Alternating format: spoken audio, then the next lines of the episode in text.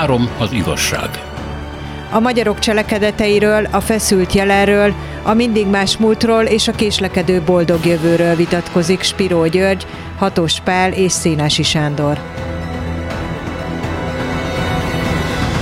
Üdvözlet az uraknak! Hát megpróbálunk neki futni a, a magyar oktatásnak, ami, ami hát annyit az ember a legalábbis az utóbbi időkben, de talán már korábban is megértett az egészből, hogy mennyire rettenetesen politika függő, és mégis mennyire óriási kihívásokkal van tele, mert folyton azt mondják, hogy a, tulajdonképpen az oktatási szisztémán a gyerekek fölkészítésén múlik az, hogy ez az ország mennyire lesz versenyképes, hogy mennyire tartozik bele a nyugati világba, mennyire lesznek az emberek szabad, független, fölkészült gondolkodók, olyan lények, akik képesek dönteni a saját sorsukról, és hát a magyar oktatási rendszer ennek csak a nyomait mutatja, és mutatta tulajdonképpen mindig is.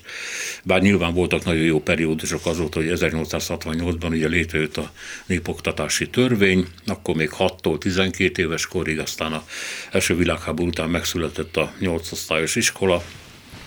Második. Bocsánat? Második vele. Második? Igen, Igen elnézést. És azok ez alatt az idő alatt folyamatosan követték egymást a reformok. 56 novemberében, 61-ben volt egy nagy reform, 67-ben, 78-al tetőzően akkor jöttek ki az új tantervek, aztán 85, 93, 2002, nem is nem is számolom már a továbbiakat. Tehát itt van valami, ami folyamatosan el van rontva, amit nem tudnak megújítani, amiről homályosan azt gondoljuk, hogy rettentő szükség lenne arra, hogy működjön, de nem működik, és ezt egy mondattal szokták leírni Magyarországon, hogy hát sajnos a 19. században ragadtunk a porosz iskolarendszerben. Igaz ez? Hát a porosz iskola rendszert azt egyszerű lenne osztráknak nevezni, ugyanis hát az osztrákok a poroszoktól vettek át egy csomó mindent, de Magyarországon az osztrák iskola rendszer volt érvényes. Tulajdonképpen arról volt szó, hogy utolérje Magyarország azt, ami Ausztriában van, vagy nem éri utol. Ezt az iskolarendszert tulajdonképpen már Mária Terézia elkezdte volna megalapítani, és sajnálatos módon a német nyelvnek az erőltetésével gondolta. Mindig felülről lefelé hozzák létre az ilyen állami iskola rendszereket, és a magyar karog és rendek ellenálltak. Ettől függetlenül azért előbb-utóbb, noha második József mindenféle rendelkezést visszavont, azért 1806-tól már működött, és valójában azért, amikor bevezették a magyar nyelvet, mint hivatalos nyelvet Magyarországon 1844-ben, azért akkor már működtek kitűnő iskolák, csak nem volt kiterjesztve mindenkire.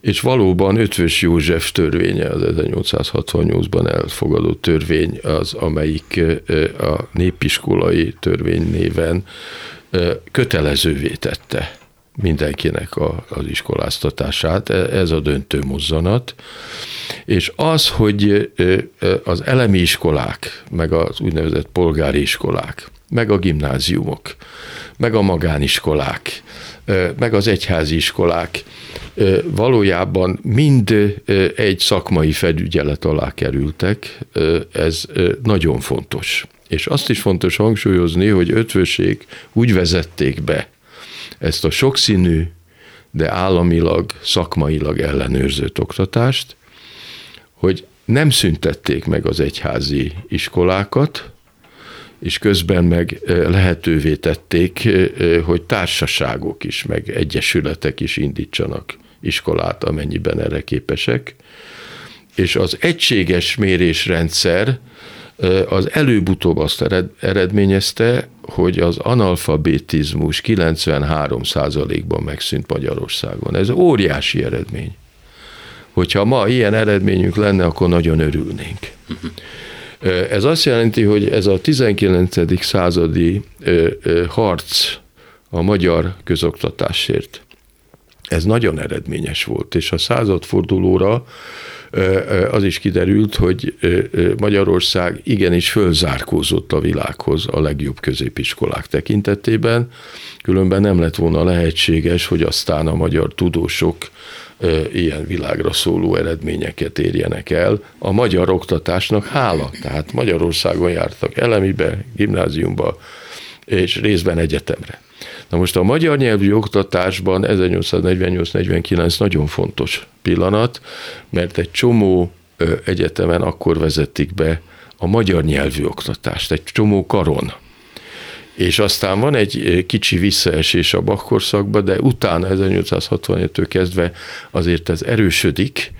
Igaz ugyan, hogy voltak olyan szabadságharcban részt vett professzorok, akiket egy időre eltiltottak, de mégis utána visszaengedték őket az oktatásba, és a magyar egyetemek közül némelyik nagyon jó nevű egyetem lett, és a, a, a műszaki egyetemi képzés, a technológiai képzés, az orvostudományi képzés, az lépést tartott a, a, a világgal. Ezek a, a tudományos nagy eredmények, ezek részben magyar eredmények is voltak, Hát legfeljebb németül publikálták, és nem magyarul, mert úgy lehetett akkor még, és nem angolul, mint most eljutni a, a, a világ élvonalába. Na most ez az oktatás természetesen nagyon súlyos sebeket kapott Trianonnal, mert egy csomó egyetem ugye ezekben a nagyvárosokban volt, amelyeket leválasztottak Magyarországon. Némelyiket már korábban Magyarországra hozták, például a felvidékről Budára, amikor a Budai Egyetemet alapították, és később volták össze a Pestivel és mondjuk a Kolozsvári Egyetem, vagy az Aradról, meg egy csomó helyről ugye Magyarországra kellett hozni az egyetemeket, de ezek nem voltak rossz egyetemek. Itt a probléma nem azzal volt a 20-as évektől kezdve Magyarországon, hogy nem jó az egyetemi oktatás, hanem hogy egyrészt aránylag kevés embere terjed ki, tehát nem annyian vehettek részt benne, mint mondjuk Nyugat-Európában ezeken a, ezekben a régi egyetemekben. Másrészt pedig bejött a fai cenzus, ami az osztrák-magyar monarchia törvénykezésének emberjogi törvénykezésének a visszavonása volt, és ez erősen visszavetette Magyarországot. Erre épült aztán 45-48 után a másik cenzus, a másik származás szerinti cenzus, ugye, amikor a polgári származásúak nem kerülhettek egyetemre. És ez az, amit a 60-as évek elején vontak vissza tulajdonképpen Magyarországon. A Kádár korszak az mindenféle szempontból elég gyatra teljesítményt nyújtott, de oktatás szempontjából azért komoly eredmények születtek, erre amire te is igen. utaltál. Igen, erre térjünk is vissza később majd a 78-as reformokra. Ez van hozzáfűzni valód? Mert hát bocsánat, én... csak egy dolgot majd mondjak. Azt mondod, hogy óriási fölvirágzás indult el a magyar addig nem létező közoktatásban, vagy romélyban létező közoktatásban, hogy a Gárdonyi Géza írt egy kis regényt. Abban az időben az volt a cím, hogy a lámpás. Ez a tanítóról szól, akit nem szeretnek, nem becsülnek, nem tisztelnek, mint hogy ez végigvonul sajnos az újkori történelmünkön, de ő lámpásnak hívja, amiben én fölfedezek valamilyen némi vallásos beütést, és ugye ő a fényhozó. Persze. Kvázi a tanára Krisztus. A lámpás, a fény. Hát ez így van, tehát hogy a tanító, vagy akár a tanítónő, ugye, hogy Bródi Sándorra is utaljunk, szerepe. Tehát a tanítóság az a legszélső értelmiségi pálya volt. Periférikus volt, de mégiscsak kiemelkedést jelentett a faluban, és hát ugye a a kiegyezéskor a dualizmus társadalma egészen ugye akár 1945-ig, hát azért Magyarország döntően egy falusi ország, egy agrárország, sőt, bizonyos értelemben tanyasi ország egészen ugye a, a 60-as évekig, de hát még most is százezek élnek ö, ö, tanyákon. Ö, ilyen értelemben a, ez a lámpás teljes mértékben helytálló, és hát ugye Gárdonyinak a sajátos egyéni vallásosságát, spiritualizmusát tekintve nem is csodálkozhatunk, hogy ő pont ezekből a saját tapasztalataiból és szemben állva a, az iskola ügyre rátelepedő nagy intézményekkel, főképpen ugye az egyházi bürokráciával, elvárásokkal, hát ne felejtsük el, hogy döntő részben azért a, az alapfokú oktatás az egyházak kezében van egészen ugye 1948-ig, de hát ugye az állami oktatásban meg ugye szintén lassan mennek előre a dolgok. Éppen ezért önmagában az, hogy sok-sok reform van, az, az, az nem gond. Én azt gondolom, hogy az idők változnak, és az idők változtával változnak az elvárások, a tapasztalati horizont is. Nem ezzel van gond, és ahogy Gyuri mondta, tehát, hogy itt, itt azért egy hatalmas nagy pedagógiai hagyománynak vagyunk az örökösei. Hát Nagy László, ugye nem a költő, Nagy Lászlóból nagyon sok van, Nagy László a gyerek pedagógus, aki 1857-ben született, és ugye a 30-as évek elején halt meg, aki ugye létrehozta más, az első világháború után a fővárosi pedagógiai szemináriumot, aki bevezette egyáltalán a gyermek lélektan fogalmát a pedagógiai gondolkodásba, ez a Nagy László egyébként egy rendes magyar soviniszta volt, nacionalista volt, és mégis meghurcolták a tanácsköztársaság után, hiszen szerepet vállalt benne. Pontosan azért, mert a tanácsköztársaság nem feltétlenül az volt, mint ami a fejünkben él, hanem nagyon sok reform gondolatnak is egyfajta kísérleti labora volt pontosan a nyolcos osztályos iskolát is tervezték, hogy bevezessék, de nem jutott már rá idő. De egyáltalában véve azt, hogy a gyermek tanulására, mint érzelmi kérdésre kell tekinteni. Ez is Nagy Lászlónak, ennek a konzervatív, református, vallásos embernek a, a találmánya, és, és hát az ő tanulmányaira például Jean Piaget is, a híres svájci gyermekpszichológus is felfigyelt, és az a 20. század második felében kibontakozó pedagógiai, pszichológiai gondolkodásmód, Kemény Gábor, Mérei Ferenc, ezeken ezeken a gyökereken ö, alapultak. Tehát én azt gondolom, hogy nem csak gyakorlatban itt ötvös ö, a legfontosabb név. Ö, bizonyos értelemben Klebesberget is ide sorolhatjuk, hiszen ö, megpróbálta azt, hogy a 6000 vagy 5000 ugye ö, tanterem létesítésével, hogy emberi viszonyok jöjjenek létre, hogy az iskola ö, különbözzön a, a, a, attól a szegénységtől, amiben ö, beleszületik esetleg az alföldi gyerek, nem esetlegesen, hanem sajnos nagyon is szisztematikusan, és hogy az iskola ezért a mobilitás eszköze legyen, a, a, annak az eszköze, hogy kiemelkedjen abból a kvázi állati sorból, és ugye az alfabetizáció eredményei, ezek ehhez fűződnek. Én azt gondolom, hogy, hogy azokkal a borzalmas dolgokkal itt ugye a numerus claususszal, hát itt 19-20-ban gyakorlatilag nem folyt egyetemi oktatás, a, a antiszemita bandák döntötték el, hogy ki mehet be az egyetemre, meg ki nem mehet be.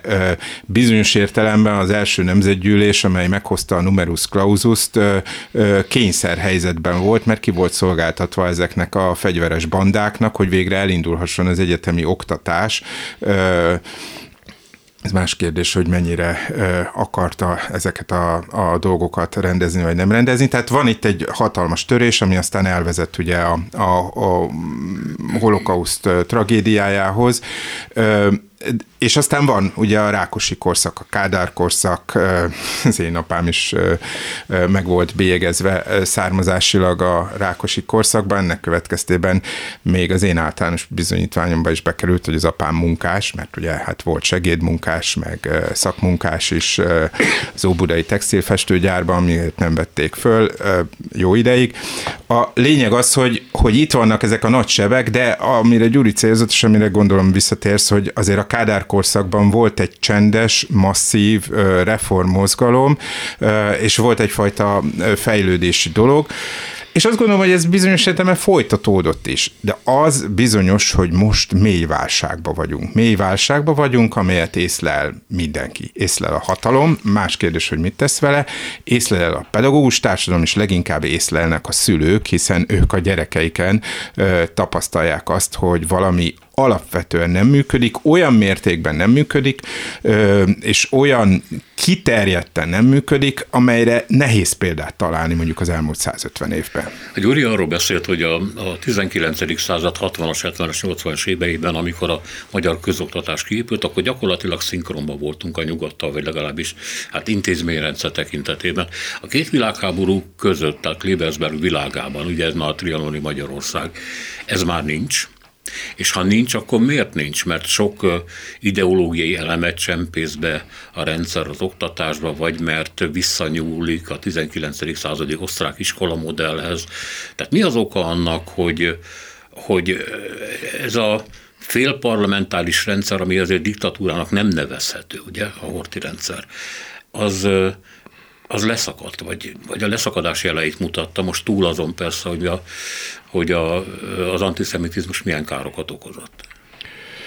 Leszakadás annyiban van, hogy ugye a 19. század végére azért nagyon lassan sikerült valóban általánossá tenni az elemi oktatást, főleg azért, mert nem volt elég tanító. Hát itt káderek képzéséről van szó, tehát ahhoz a tanítóképzőket meg kell alapítani, azokat kell finanszírozni, és az időbe telik. Ugye, amíg egy-egy tanító vagy tanár nemzedék felnő, az nagyon sok idő és anyagi ráfordítás mindenki részéről, akár állami az iskola, akár egyleti az iskola, akár egyházi.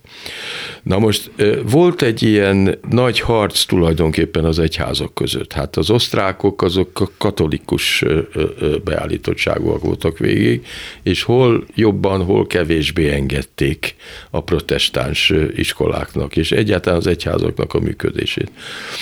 Úgyhogy ez azért eltartott egy ideig, és miután a Habsburgok katolikusok, tehát a protestánsok közül inkább kikerültek például a szabadságharcnak a vezetői, és ez máig hatóan azért jelen van a magyar társadalomban, ahol nem beszélünk róla, hogy főleg a reformátusok úgy gondolják, hogy ők az igazi magyarok szemben a katolikusokkal, és mondjuk szegény kis evangélikusok nem nagyon számítanak, mert ők vannak kevesebben.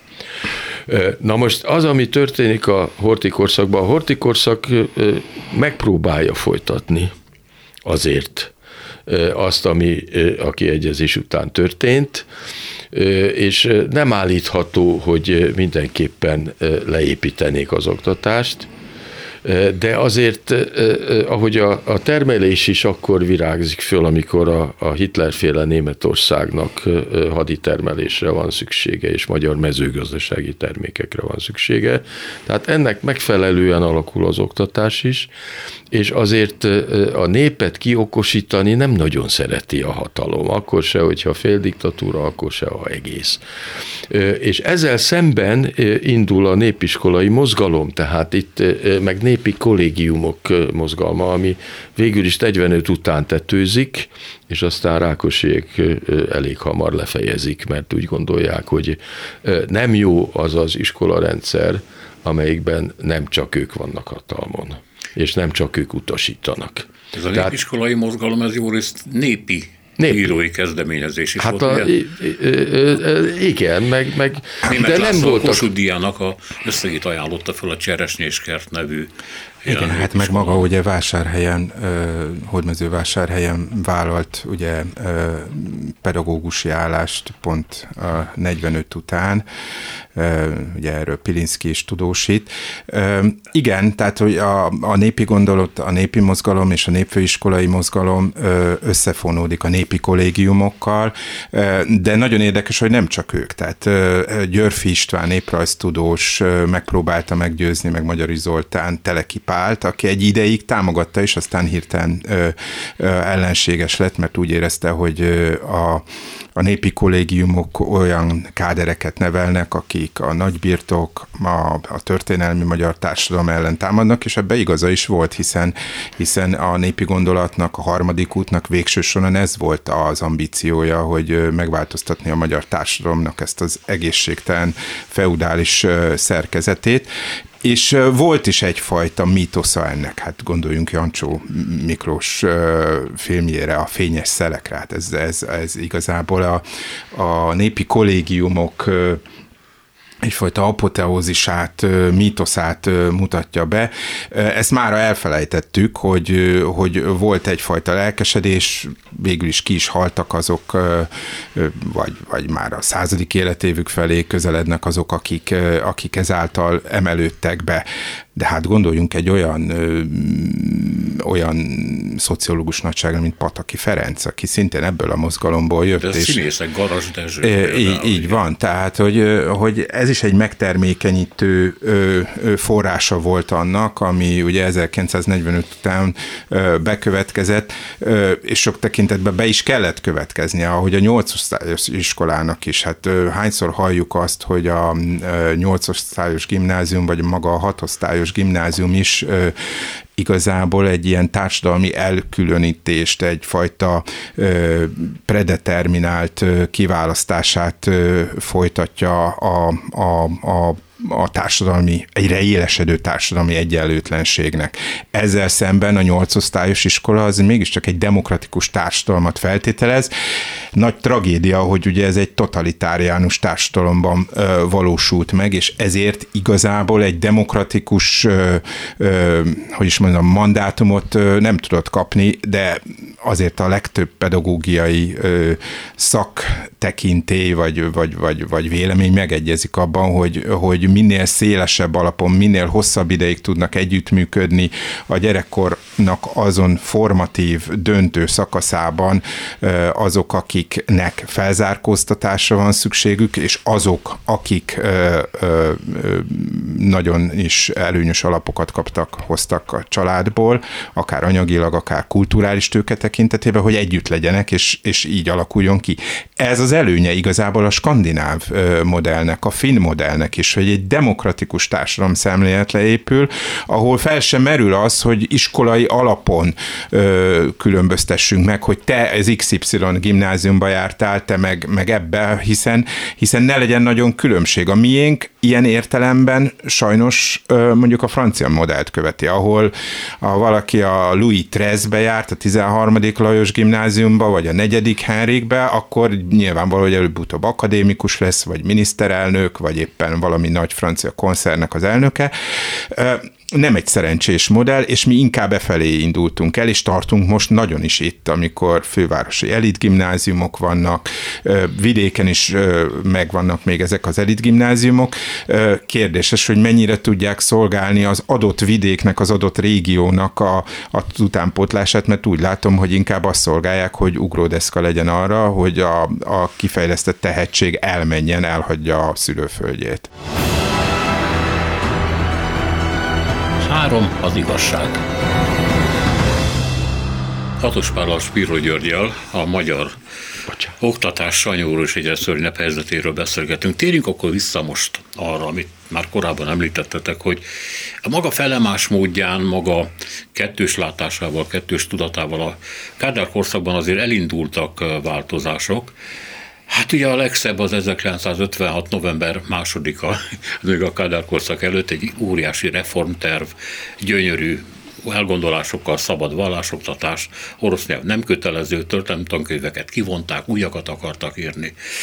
És aztán megjelennek annak a csírái, ami aztán később 78-ban szintén csíra formájában megjelenik, hogy a gyerek az egy egyéniség. Tehát érdemes rá szabni, egyéniségekre szabni az oktatást, és érdemes felszabadítani a tanárokat.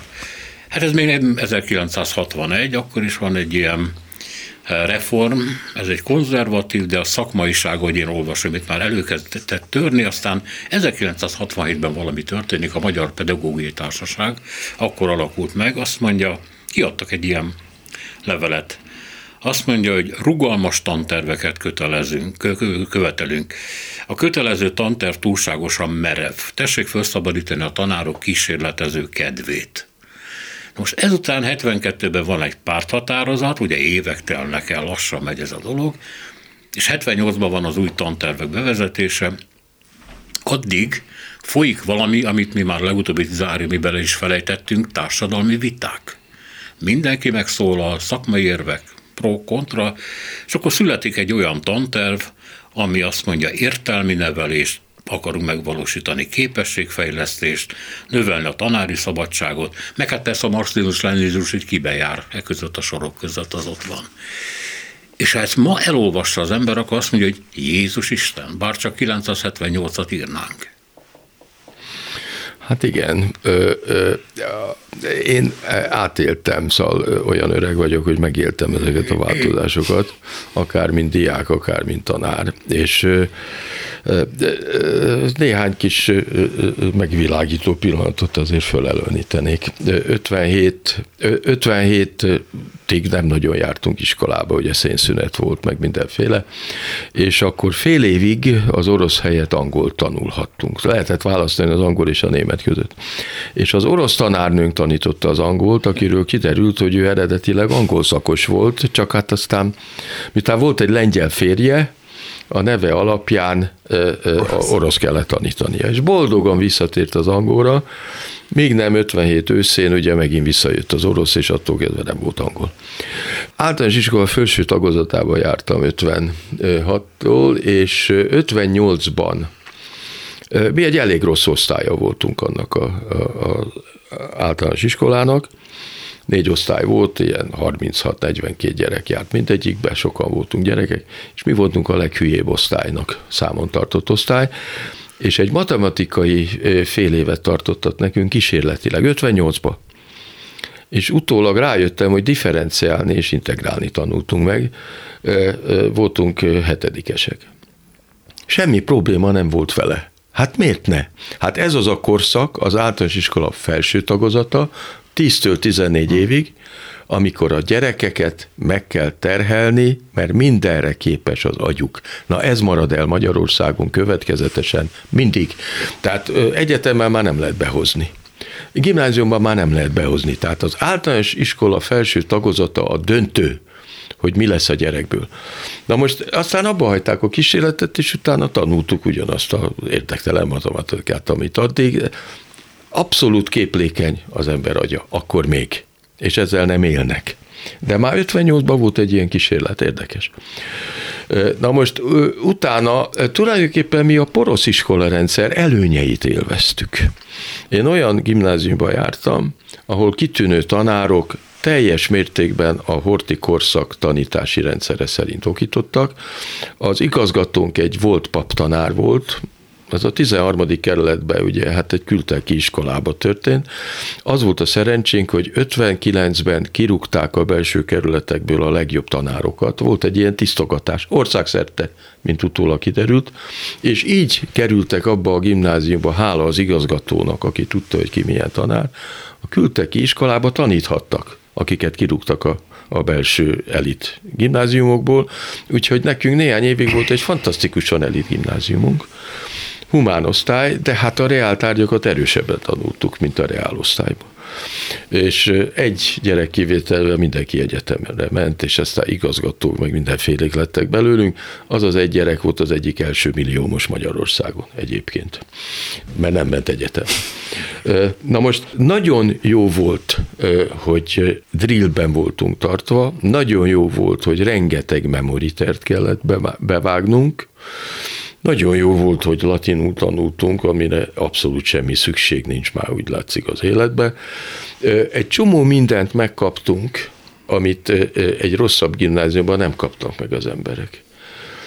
És képesek voltunk, hát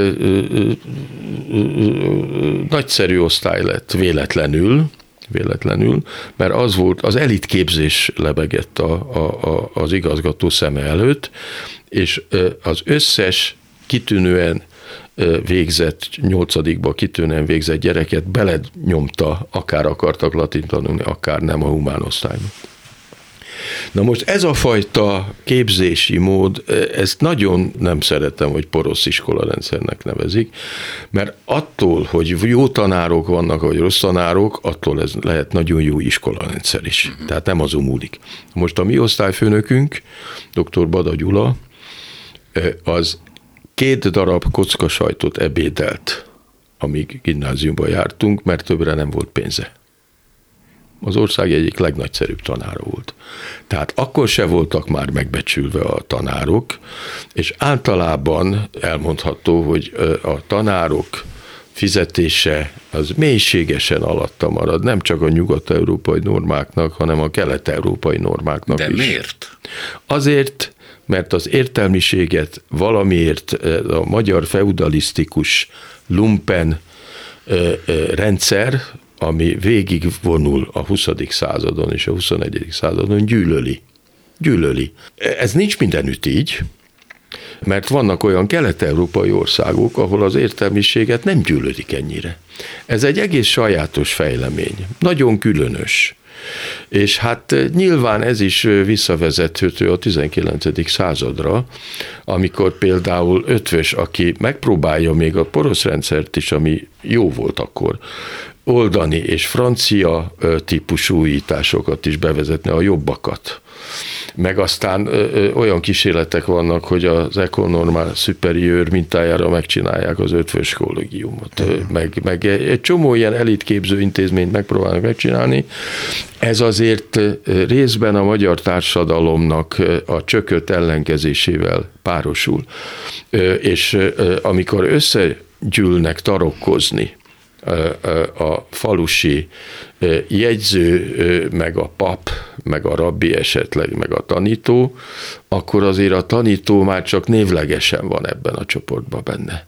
Mert valahogy nem számít annyira, erről sok magyar mű szól és az, hogy lámpás, az a felvilágosodásnak a lámpását jelenti. Már Táncsistól kezdve, aki az egyik legnagyobb magyar néptanító, és a nyomában egy csomó a mások is vannak ugye a 19. században, akik alulról jönnek, és alulról próbálják ezt a csökött feudalizmust megrengetni, és általánossá tenni ezt a fényt, amit a Petőfi is mond a versébe. És ennek a magyar társadalom valamiért mindenféle érdekek során ellenáll. Itt volt a rendszerváltás, ugye? Itt volt egy óriási esély erre is, hogy itt valami nagy változás történjen. Mi történt? Mert hát azért nem hinném, hogy ahol most vagyunk, az csak a legutóbbi 12 év folyamánya.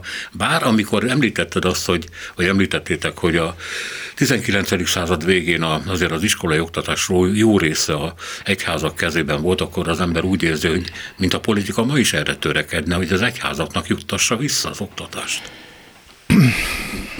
Önmagában ez egy érthető ambíció is lehet. Nem, hogy az egészét, hát azért 1990 után egy jó ideig tényleg a töredéke került vissza az egyházi, vagy az iskoláknak egyházi kézben, főképp töredéket jelentett ez az alapfokú oktatásban, és amit Gyuri beszélt, és mesélt az ő középiskolai éveiről, azt én ugye csak a magyar filmművészet, Szombati tanár úr, ugye a, a megáll az időben, meg ugye az iskolában való ugye nemzedékváltás, ugye a malacpofa, stb. Tehát, hogy hogyan, hogyan zajlik a a már szocializmusban születettek vagy eszmélteknek a, a, a, a kulturális ébredése vagy, vagy szellemi ébredése a 60, 50-es évek, 60-as évek fordulóján, hát ennek egy nagyon-nagyon kiváló ö, ö, megjelenítése ez a ö, megáll az idő, de visszatekintve, tehát ha tanár egyéniségben mindig is erősek voltunk, tehát ugye az aranysárkány, amit ugye Kosztolányi félig meddig mégiscsak az édesapja apjáról, a kitűnő pedagógusról ö, ö, mintázott, és, és még ne haragudj, de még vissza kell mennem, tehát ötvös, tehát ki volt ötvös egyik, meg főleg Treffortnak, ugye ötvös sógorának és utódjának a, a vallásközoktatásügyi miniszteri székben, Kármán Mór itt azért a magyar polgárosodásnak egyfajta sikertörténete volt, hiszen Kármán Mór egy zsidó családból származott, mégis ő alkotta meg azt a fajta magyar középiskolai tantervet, amely, amely, amely hát gyakorlatilag máig élt, tehát a mintaiskolát, amiből ugye a, a, a belvárosi ö, hát ugye természettudományos képzések, és akkor ugye a fiáról ne is beszéljünk, aki ugye Kármán Tódorként az űrkutatásnak, a, az aviatikának lett a világhírű professzora, és mellesleg még egyszer említsük meg a tanácsköztársaságot, akkor ő az egyetemi ügyekért felelt, és akkor vezették be az atomfizika oktatását kifejezetten Kármán Tódor javaslatára a, a műszaki egyetemen. Tehát, hogy nagy hagyományok vannak, de valójában, és itt a nagy kérdés, és erre térnék vissza, és szerintem ez az 1990 utáni ö, elmúlt 30 évet is magyarázza. Mi a társadalmi környezet? Azt kérni, hogy, vagy azt elvárni, vagy azt remélni, vagy azt óhajtani, hogy itt finn modell valósuljon meg, az csak akkor lehet, hogyha a társadalom elfogadja a finn típusú társadalmat de mi még mindig egy úri társadalom mintájába élünk. Mindig a ereinkben hordozzuk a Nosztifiú esetét, ahol Tóth Mihály mindig parvenű marad. És ebben az úri társadalomban mégiscsak az számít, hogy, hogy az iskolán kívüli erények, azok az erények, amelyeket iskolán kívül a születéssel, úri csínyekkel valósul meg, és amelyben, amelyben, amelyben a tanulásnak soha, a tudásnak soha nincs akkora önértéke. És szerintem itt van a kulcs a kudarcainkban. Tehát, hogy a tudás, a tanulás, az a fajta képesség, fejlesztés, amely az iskolában történik, ez a magyar társadalom egy jelentős része számára így radar alatt marad.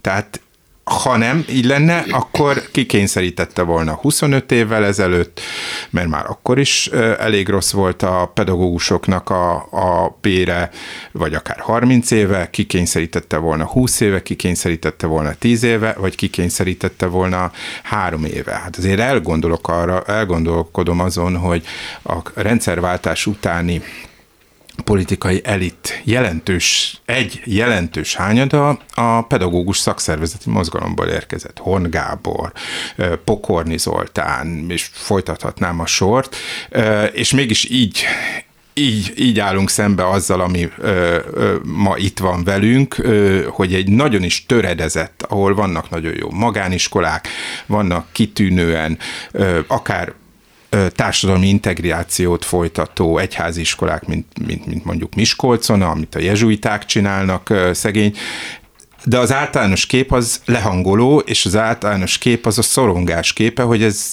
ez ebbe bele van programozva, hogy egyre rosszabb lesz, mert mi vezetné a magyar fiatalokat a pedagógusi pályára? Az vezetné, hogy ez egy, ez egy magas presztízsű, magas társadalom, nem feltétlenül anyagilag,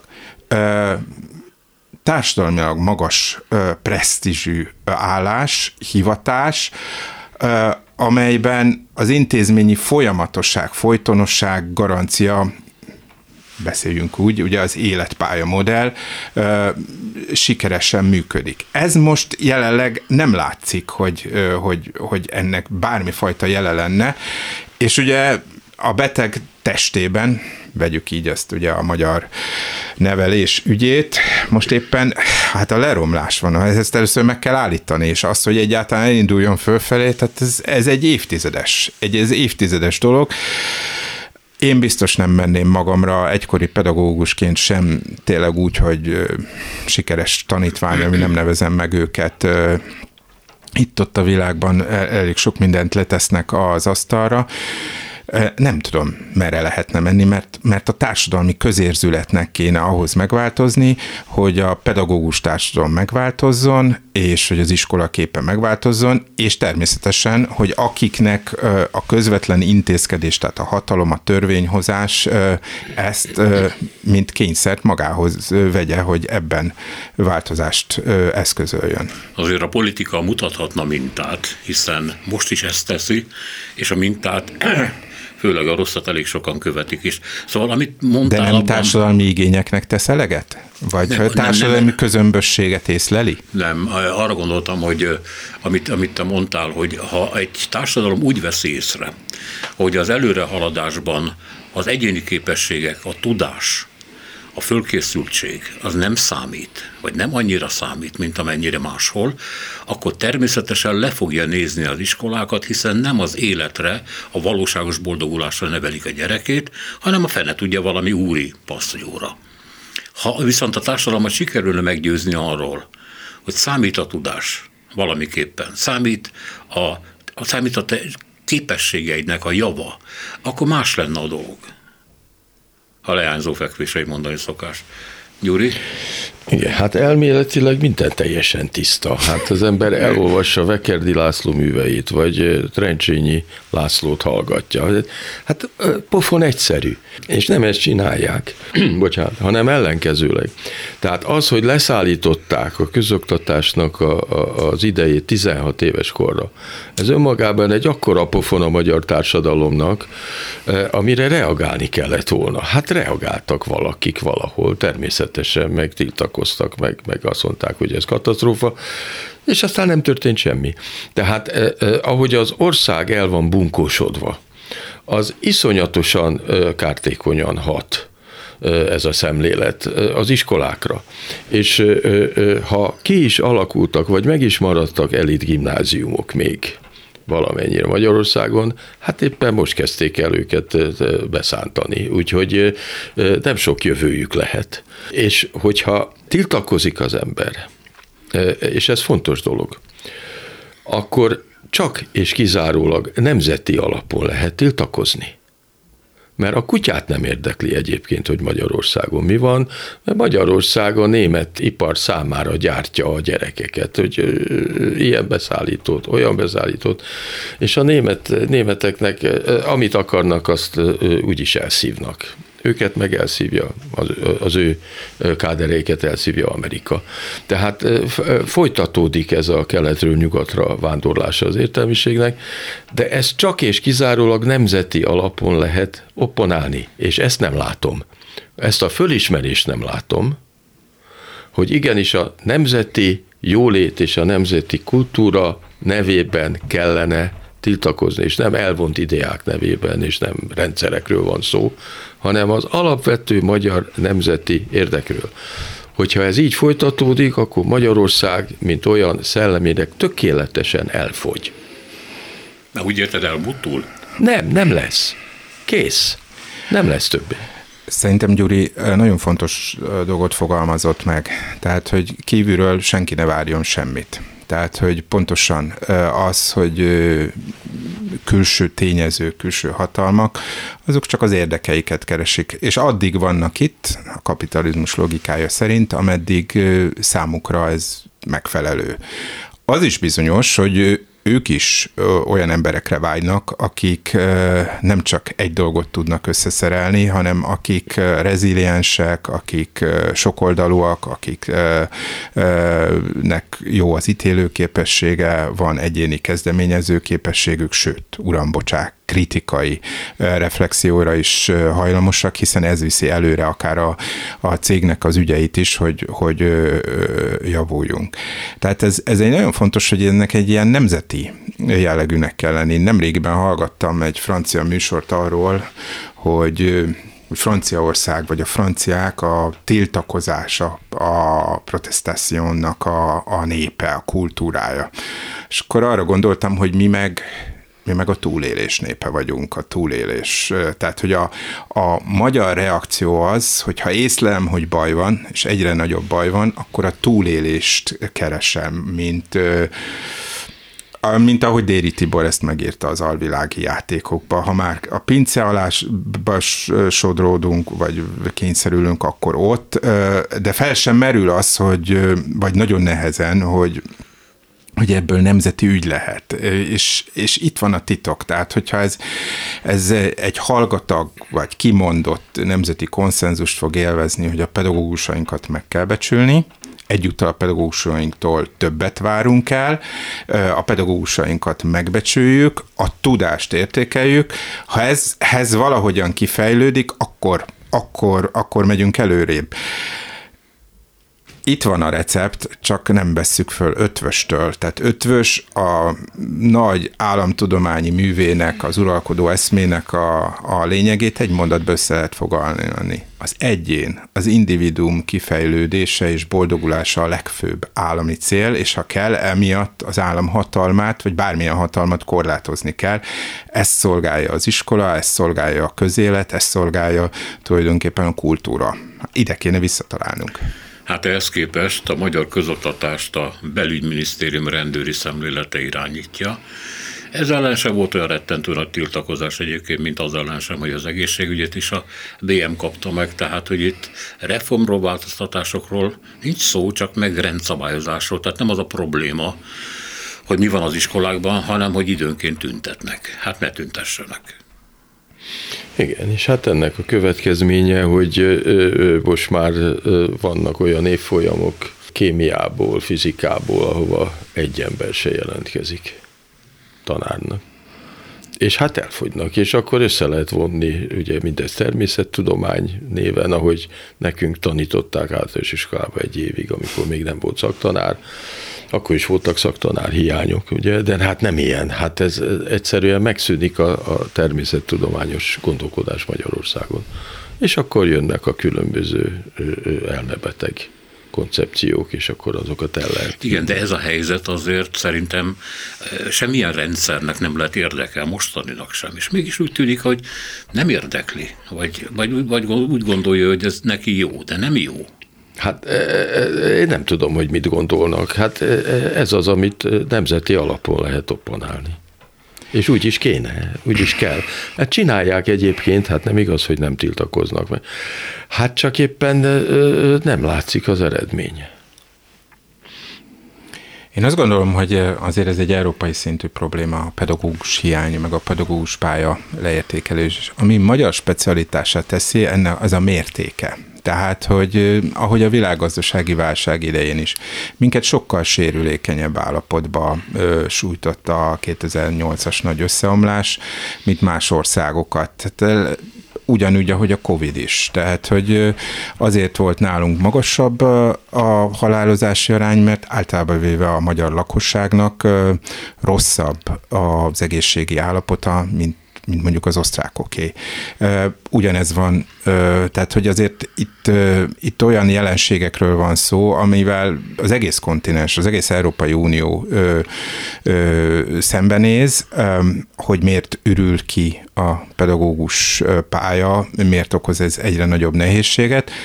Csak csak nálunk, mintha nem léptünk volna időben, mert, mert úgy tűnt, hogy van egy nagy rezervoár, és mondjuk elmúlt tíz év, tehát hogy a 40-es, 50-es években születettek kilépése az, és hát az, még hogyha vissza is térnek, hát ott már olyan nagy a generációs különbség, tehát nem feltétlenül jó, hogyha 70 évesek szembesülnek mondjuk 7-8 évesek gondjaival, de mondjuk a 90-es években, vagy akár a 2000-es évek első évtizedében ez nem volt annyira szembetűnő és akkor behunytuk a szemünket. Mondom, a társadalom alapszöveteiben kell, hogy meginduljon a változás. Köszönöm szépen, hogy itt voltatok. Hatos Pálnak, Spiro Györgynek. Itt a mai műsor vége, a szerkesztő Selmeci János volt, a műsorvezető Szénási Sándor. Köszönjük a figyelmüket, találkozunk a jövő héten, hétfőn, három órakor.